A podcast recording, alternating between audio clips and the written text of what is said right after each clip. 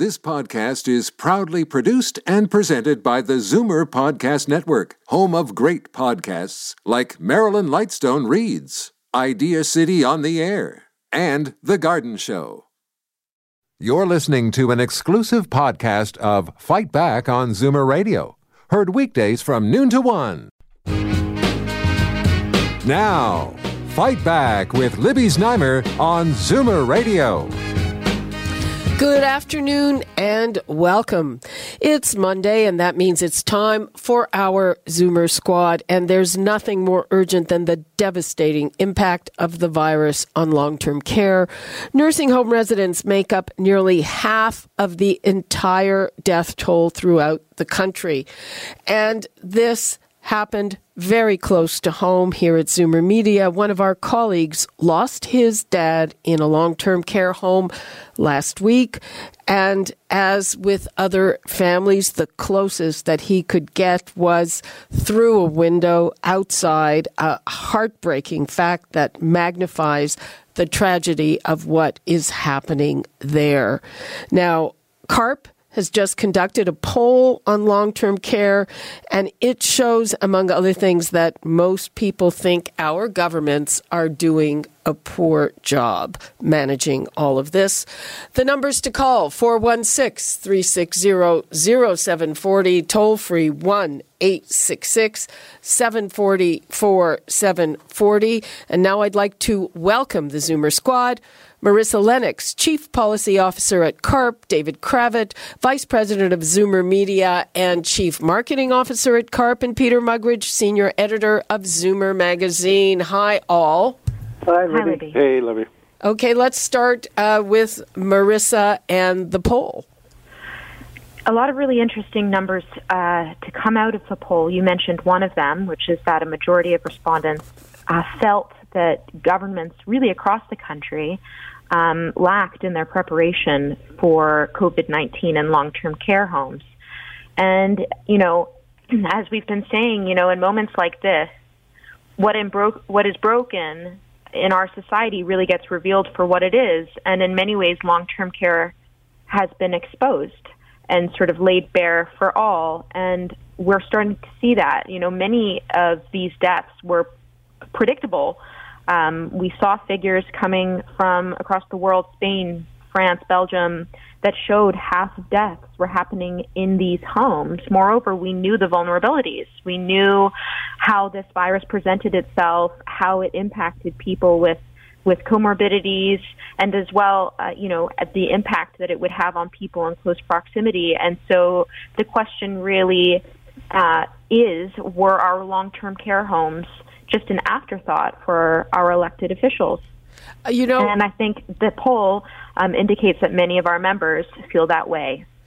You know, I, I found out a really interesting fact last week from the Minister of Long Term Care here in Ontario.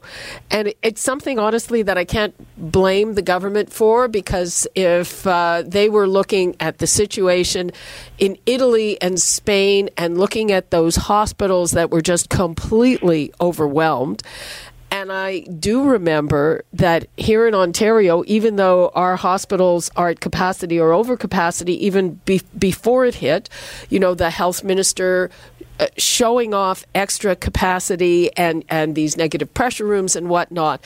But before everything hit, they were moving those alternate level of care patients. Those are the patients who were only in hospital because they were waiting for a place in long term care.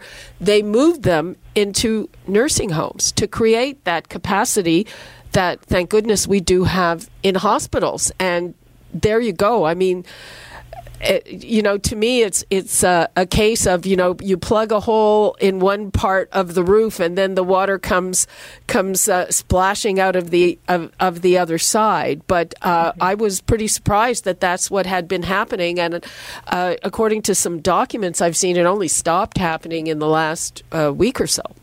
We knew that both of those environments were going to be vulnerable, were going to be pressure spots. Um, and in many ways, our hospitals were prepared. They were the ones where all of the protective equipment was really reserved. Um, we do know that training and they were staffing up. Lessons learned from SARS were applied in our hospital settings. and we really just didn't see the same for our long-term care homes. Uh, yeah, um, David. Well, I think that the um, the problem does go back several administrations. There's been chronic underfunding. We've been CARP has been, uh, and recently Marissa's been leading the charge on this, uh, calling out the lack of adequate staffing, the lack of regulations that permit uh, people uh, on the staff to work in multiple homes, carrying the infection uh, with them from place to place. Um, and I think this has scared everybody. It was interesting in our survey, 80% of the respondents were not in a long term care home um, and did not have a loved one in a long term care home, but we're all shocked and I think that's the kind of shock it is. It may be something I'm not immediately thinking about. Am I ever going to be in there? Do I have a loved one going to be in there? But you kind of think it's there in the background, just there when you need it, and it'll be okay somehow. You don't look into it too closely. And then suddenly this happens. And you start saying, well, how many buildings have one washroom for 25 people, and aren't they?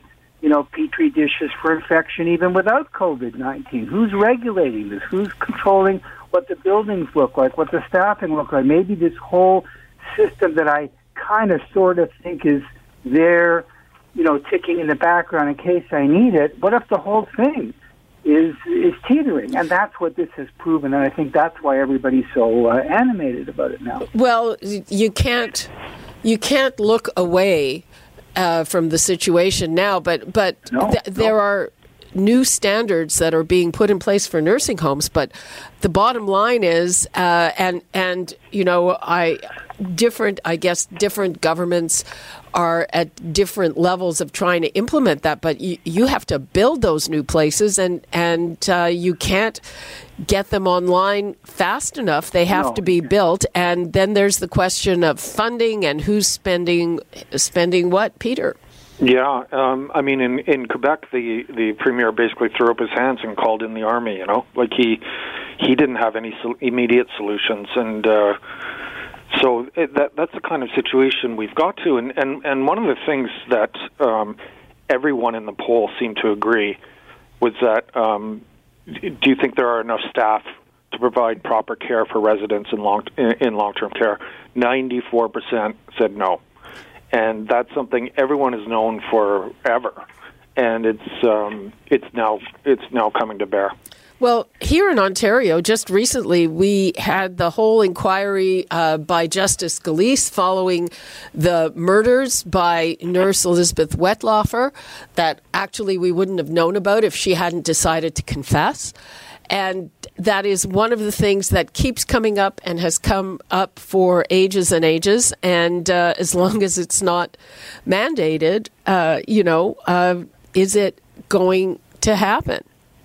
Well, and it's not only in Ontario where we see staffing shortages, it's right across the country. There really are no minimum standards for staffing in our long term care facilities from coast to coast to coast. And this is something uh, that really has impacted our response to long term care, or our response to COVID 19, rather, in long term care homes. Um, we're seeing it with the stories that come out daily. Um, just the, the shortage of staffing in these homes is is not enough. It's just not sufficient to meet the needs of people there. And we knew this before the pandemic hit, and now it's been exacerbated by a pandemic. So, you know, CARP has long advocated for the need to really value the care workers in these homes more by paying them more. Um, I and this know, will it's- certainly go a long way to helping sort of commit to eradicating resident harm in these homes because when there isn't enough staff, the fact of the matter is resident needs get neglected. It's as simple as that. And so this is a huge part of the problem that governments just have really failed to address. You know, it, and it's, it's, and it's uh, going to get it's going to get it's going to get worse because you know you can debate uh, public, private, luxury, middle, different price points, different facilities, but the fact is undeniable that as people are living longer, the need for long-term care facilities of some type or another um, is only going to increase. It's not so. This isn't some you know tiny little niche that got messed up somewhere along the way, and it creates, you know, a couple of weeks of shock headlines about this minute little sector, and then life will go back to normal. this is the, the solving the long-term care issue is a major, uh, long, in itself, a long-term care major issue that's only going to get bigger and bigger and affect more people. Uh, in terms of the personal support workers, even now, so here in Ontario, as in other provinces, they are now forbidden to work in multiple homes. And mm-hmm there was talk about a top up of their wages, and I believe there's going to be there's some transfer from the federal to the provincial governments for that, but it's not in place. These are people who do a dangerous, critical job for very little money, and if they were working four or six hours somewhere else, mm-hmm. you know that's their grocery money. Mm-hmm. It's true. No, that's right. That's right. And and we do know also that there have been some challenges in Ontario. Not every province has moved in this direction, by the way. Ontario did, um, Quebec did, and I think BC may have. Um, yeah, BC BC was the first. Yeah, and so, yeah, but there are still some challenges with PSWs that are working at temp agencies who yep. don't qualify. So we know that there have been challenges with this plan, and we also know that this is the best way to try and keep residents safe because where is the disease coming from? It's coming from the outside. And so how can you you know curtail the spread of this disease? Well, the biggest thing you can do is limit the number, you know, the number of homes that these care workers are working at. But to your point about the federal government's program, I mean, I think it's really important that the federal government has agreed to do this. I don't know what, the timing of it all, um, but certainly would urge the government to act quickly, swiftly, so that so that people are compensated for their for their loss of, of, of income. Well, and you know the the thing that's that's really, I mean, shocking to me is that it's it's not like there's not enough work for the personal support workers, but they don't get full time jobs, so yeah. benefits don't have to be paid. I mean, come on. Well, and look, even look at even what these people, people that are, doing for us. Positions may not necessarily have benefits. Pardon? I said even people in full time positions may not necessarily have benefits. I mean, it's to me it, it, it it's just appalling. I mean, one of the things uh, from you know the pandemic as a whole, Peter, is I think that a, a lot of jobs that that we don't or haven't valued as a society, we will start to value, like the the grocery store clerks who are there all the time. Mm-hmm. Mm-hmm. The truckers, the you know um, ambulance attendants, people like that who aren't paid a great deal of amount of money. They we we really see their value, and um, and uh, you know, but especially the PSWs, you know, and and the the poll, everyone seems to agree that they they don't get paid enough, and you know, we're anyone who's been into a home knows they do 99% of the work, and uh, you know, we're going to have to shift our values as a society. Do we want people looking after our elderly to be paid more? And and once we make that decision, they will be paid more. I mean, we have this conversation every year about our yeah. teachers that are that every are training our, our, young minds. Um, I know that Quebec has spoken about boosting wages temporarily. This is important. It is uh, for employee retention. Hopefully, it's not temporarily. Hopefully, this is long term. But boosting wages is so important for retention. Not only does it increase the number of people wanting to come into this industry, but it also helps to retain them. You have to remember what these people are doing on a regular basis, what is being required of them, changing, bathing, dental care, dementia care, and now on top of that, you have quarantine efforts, uh, disease control and prevention. These things are super challenging when you don't have enough staff to to do them. And so we, the fact is, we need more resources. And we need to make sure that we have a strategy to acquire care talent and to, and to retain them so that people want to stay and do this very important work. And they're only at this point, on average, across the country, being paid an hourly wage of between fourteen and sixteen dollars an hour. That's how we value these people. When their work is physically, mentally, emotionally draining, physically unsustainable. Sometimes their days start at six a.m. and they don't end until eleven. Yeah, there's another problem though, I think, and that is that the entire nature of the facility is not known or understood by the vast majority of people until they need it. We may be starting to recognize grocery clerks and truck drivers and so on, but at least we're, they're visible all the time. We kind of know what they do. But most people uh, the vast majority of people have no exposure to the long-term care sector until they need to place a loved one in a long-term care facility. There's the haziest notion of what these facilities are, which ones are run by the government, which ones are private. There's a, a flurry of activity. Uh, quick, I need something. Can you help me here? Um, in, in a topic that was previously completely unknown. And I think that has, I'm not accusing the government of bad motives here, but I think that's kind of aggravated the leave it alone, it's not urgent, nobody's really seeing what's going on here.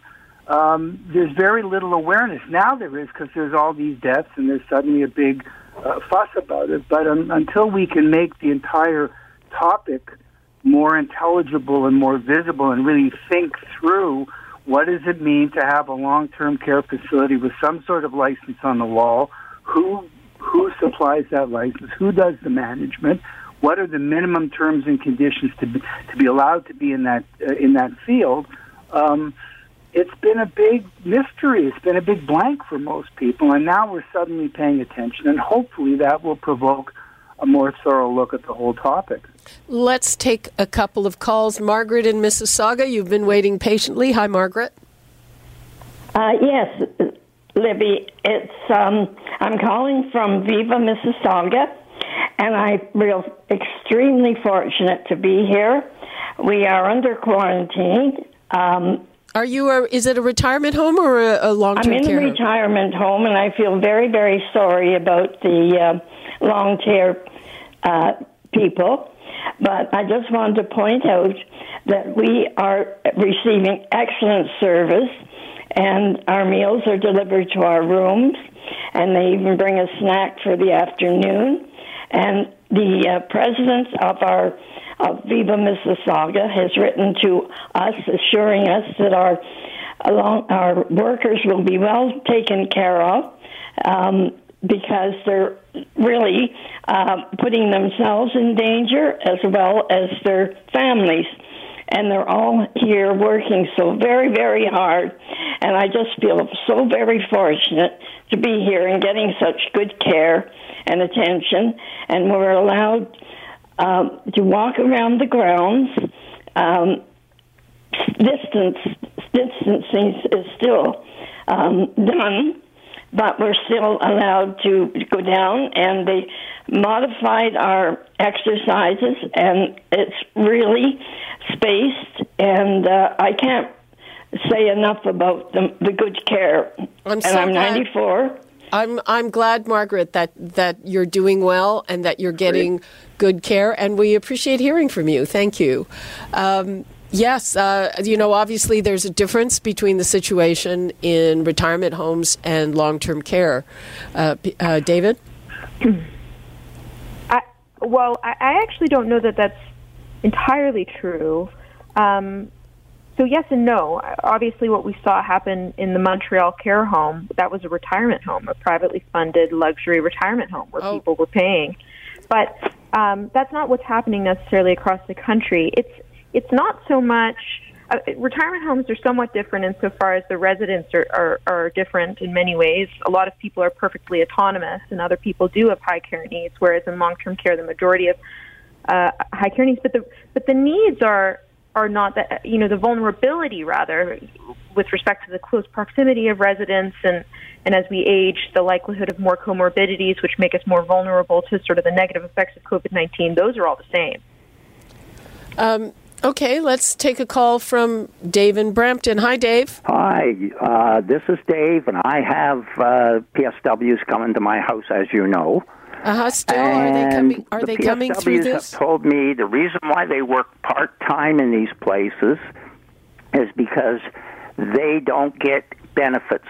That's the only reason they're working part time. Yep, I we know that. Dave, are, are your PSWs still coming to the house? Oh yeah, yeah. You Yeah. know who I am. Yes, I know who you are. I, Yes, I, get PSWs every day. and there and there's no interruption or anything no like that. No interruption. Everything's going fine as far as that goes. Okay, that's. I'm glad to hear you and your wife are keeping well. I'm glad to hear that. Yeah, we're keeping out of trouble.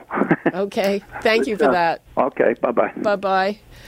You know, uh, you mentioned that in Quebec, uh, the premier threw up his hands and called in the military. Here, there have been some calls for the province to take over management of a few nursing homes that uh, are in a very bad way.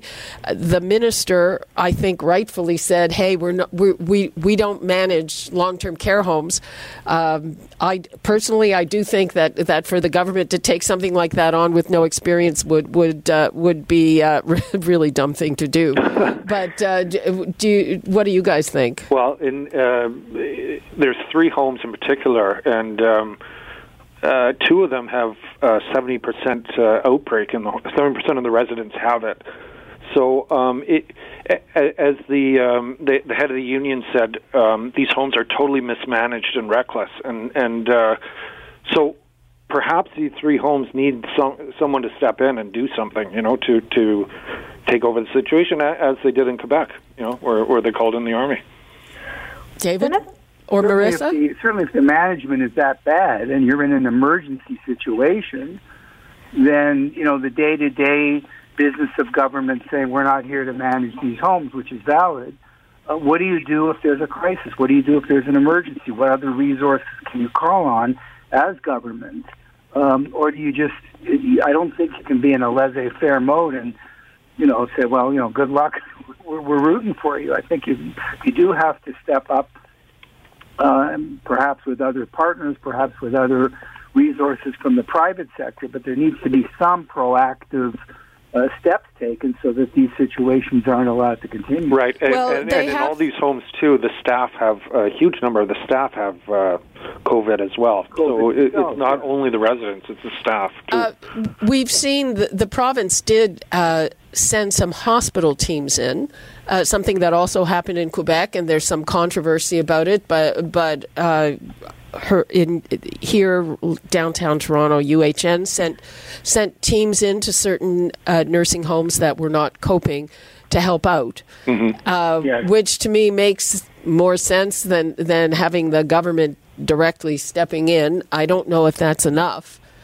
Uh, but yeah, and and um, it's not clear to me that uh, if they had a big outbreak, you know, it, it could be that there were a lot of staff that, that it's necessarily a result of, of gross negligence or something like that. In That's Quebec, right. That's right. clearly Yeah. it was. yeah.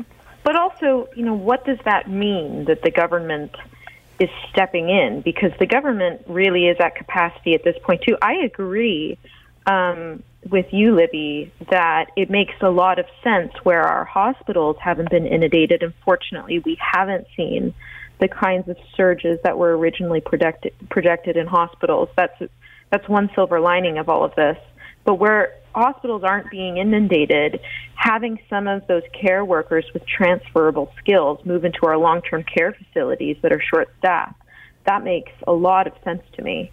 Um, but one of the things that came out of, and I'm not conflating the two, but one of the things that came out of the Wettlaufer inquiry was the need for um, more inspections that are random and that are thorough. And one of the things we learned last week was that of all 626 long-term care homes in Ontario, only nine received what are called resident quality inspections, which is where you know the, the ministry will go in and they'll inspect. They'll speak with all of the residents in the home. Um, they'll get reactions. They'll look at complaint reports and so on and so forth, and they'll do a full, full, thorough um, ins- inspection of this home. And nine, only nine of these were done.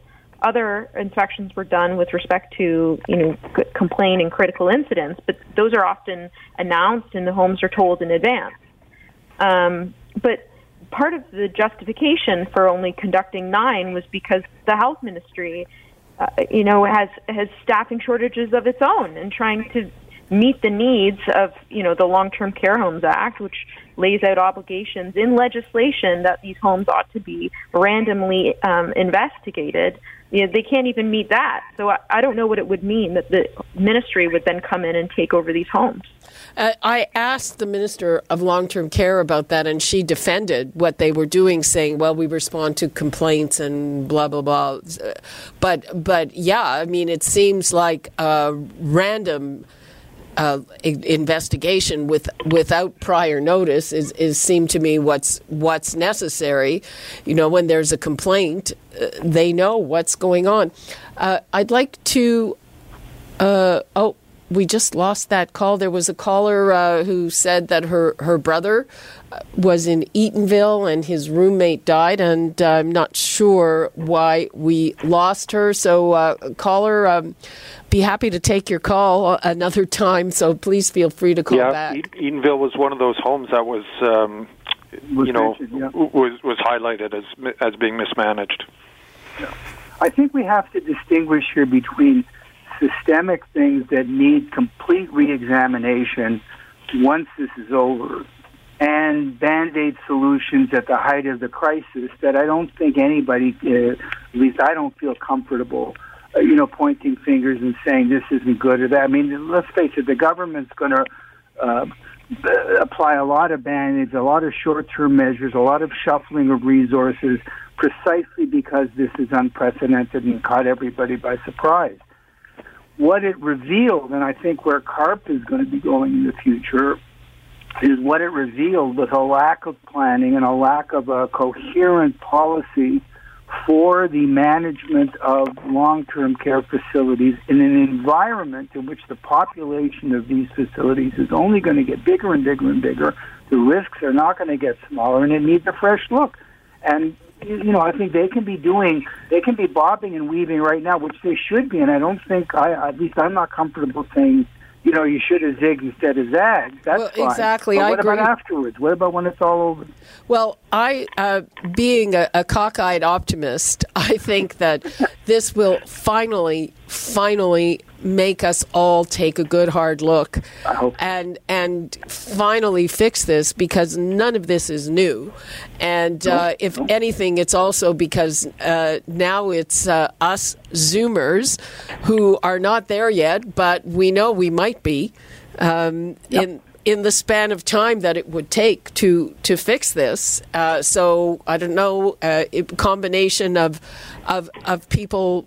You know, taking this to heart, and uh, of a you know Zoomer self interest, and and we know how to advocate. I'm um, you know I'm I'm hopeful that this will finally make us fix it. Uh, Peter, am I uh, too optimistic? No, I I, I I totally agree, and and you know, um, once we've had time to reflect on this, uh, I, I I'm hopeful, but but whether we do or not is it remains to be seen. You know, whether we apply the, the lessons learned to um, a long term fix. Okay, you know, Norma called back, so I'm going to take that call. Hello, Norma. How are you? Hi, Libby. Thank you for taking my call. I have a brother that lives at Eatonville Long Term Care, and he only went to that home because we live in Mississauga and there was nowhere in Mississauga because, as you know, Eatonville is at the board west um, Etobicoke.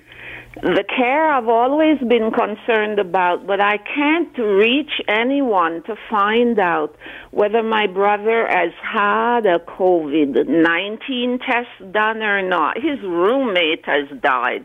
Oh, there Oh, have been no. 34 people that have died in that facility. No one will answer the phone. We Skyped with him, his son and I Skyped with him on Saturdays. God bless the recreation staff for allowing that. And he is like wearing beard like he just came out of a forest. He says he's never been out of bed. He only sees people when they pull the curtain and feed him. And he's even wearing somebody else's clothes. Oh my goodness. Oh my goodness! Um, How does, can we get through to find out whether he was tested and they're waiting on his test results? uh, did you ask him? Does he know? Is he? He said he was tested, but I don't know because he's a little bit confused. I do believe he's not getting any care because he's not been out of bed at all. So I don't terrible. know what to do because we need to know if he was tested, even for someone to say um, they're waiting on the test results. The executive director does not answer the messages. I know she's overwhelmed with lots of people to call back.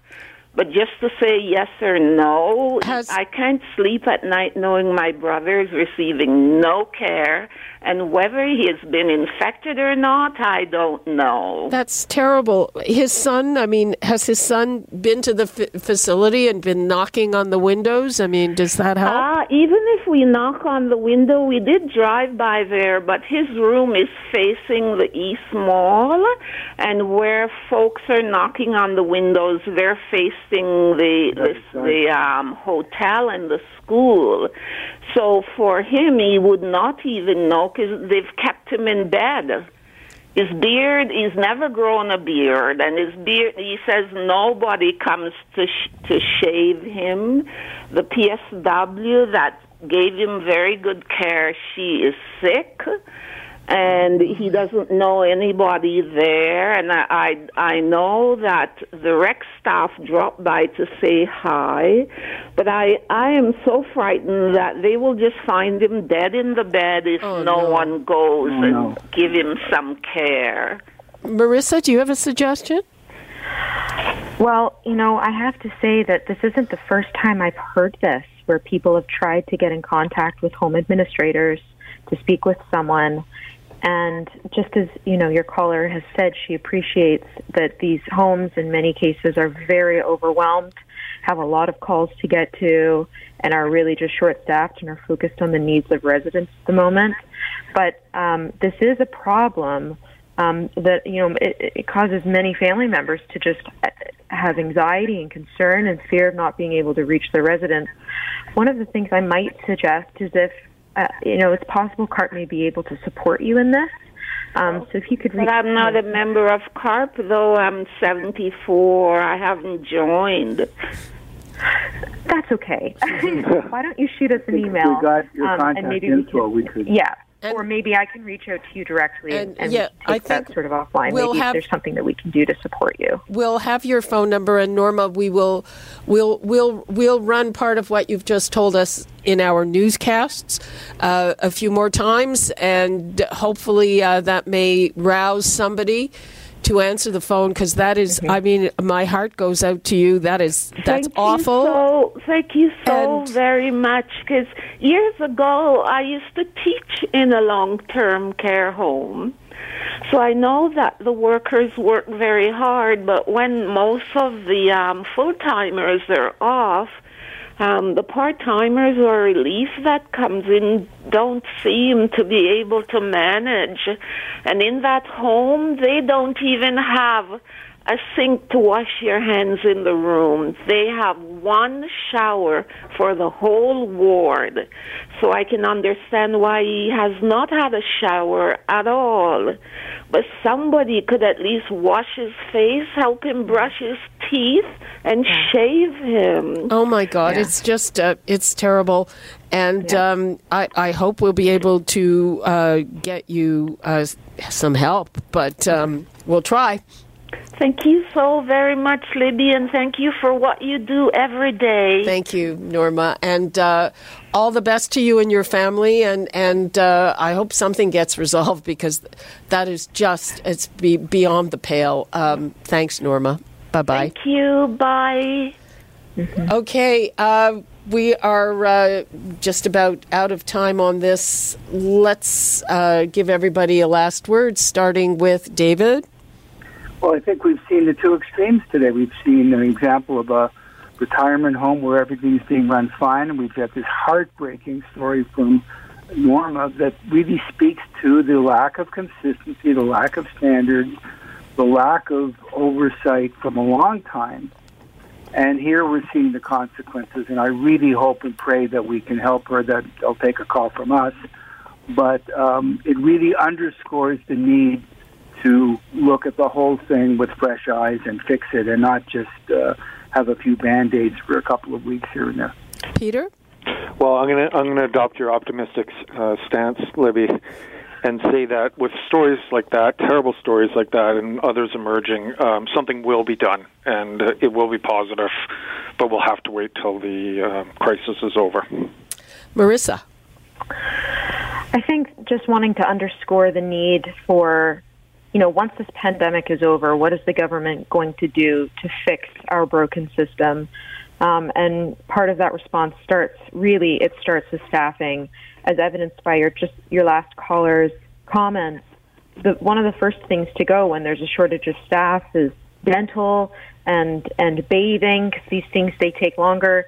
And so, you know, and it's just so unacceptable, right? Because we've in many ways lost lost sight of the fact that these are people's homes. They aren't just institutions to warehouse them. So I think it's important that we go back to that to bring care back into these homes, the care that these people deserve so that they can age with dignity and respect. Okay, uh, you know we're we're going to be talking about this very very soon. And Marissa, I think you have a, a CARP town hall coming up. Yes, we've been doing these weekly. Um, so thank you to everyone who's participated on these on these on these CARP town halls. Um, they've been on on finance and on healthcare. So the, there's another one that's coming up uh, next week, not this week, next week though. Okay. Thank you so much, Marissa Lennox, Peter Muggeridge, and David Cravit. Thank and you, we Libby. will- Thank you, Libby. Thanks. Thanks, Libby. Talk to you again soon. You're listening to an exclusive podcast of Fight Back on Zoomer Radio, heard weekdays from noon to one. You're listening to an exclusive podcast of Fight Back on Zoomer Radio, heard weekdays from noon to one. You're listening to an exclusive podcast of Fight Back on Zoomer Radio, heard weekdays from noon to one. This podcast is proudly produced and presented by the Zoomer Podcast Network, home of great podcasts like Marilyn Lightstone Reads, Idea City on the Air, and The Garden Show.